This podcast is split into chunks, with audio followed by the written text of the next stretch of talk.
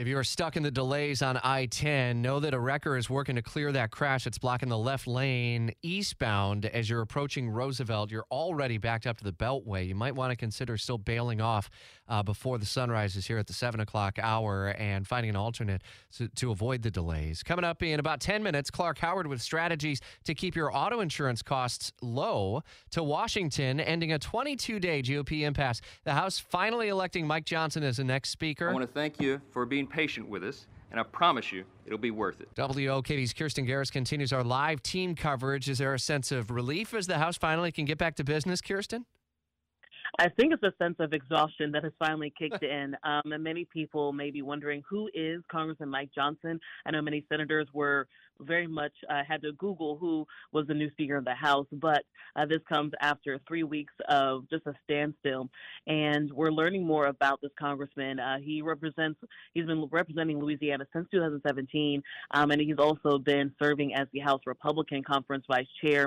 And he takes on this gavel at a very busy time. We're talking about a government shutdown deadline of November 17th, plus uh, pushes to get aid to Israel and Ukraine. Uh, but it is worth noting Democrats were not happy about this choice. Uh, some of them have already coined him as, quote, MAGA Mike, uh, because he is an ally of former President Donald Trump. Uh, so we'll see where this goes. But for now, the House is back open, and we should expect to see uh, some kind of continuing resolution to keep the government funded at least through next year. Mike Johnson led efforts by Republicans in Congress to overturn the results of the 2020 election in Georgia, Pennsylvania, Michigan, and Wisconsin. He later voted to block the electoral votes of both Arizona and Pennsylvania. And that takes us to another uh, important study going into the 2024 election cycle the presidential election. Tensions high among American voters, and a new national study dives deeper into the majority of Americans who believe democracy is at risk, Kirstin. That's right, at risk, and also that political violence has been increasing over the last two years. Uh, this new study is from the Public Religion Research Institute, along with the Brookings Institute, and it shows that a quarter of voters believe, quote, true American patriots uh, may have to resort to violence in order to save our country. So that's a really strong stance here.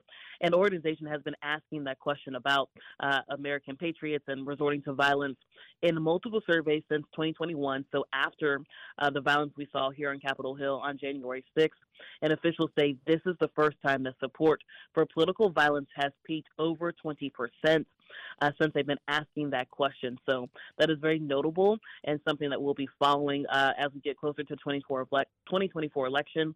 Uh, it is worth noting when you think about the state of our democracy, the survey shows that Democrats are more likely to agree that the future of democracy is, risk, is at risk, but it also shows that the majority of Republicans and independents share some similar concerns. WOKV's Kirstin Garriss, part of our team coverage in Washington. Appreciate the live update.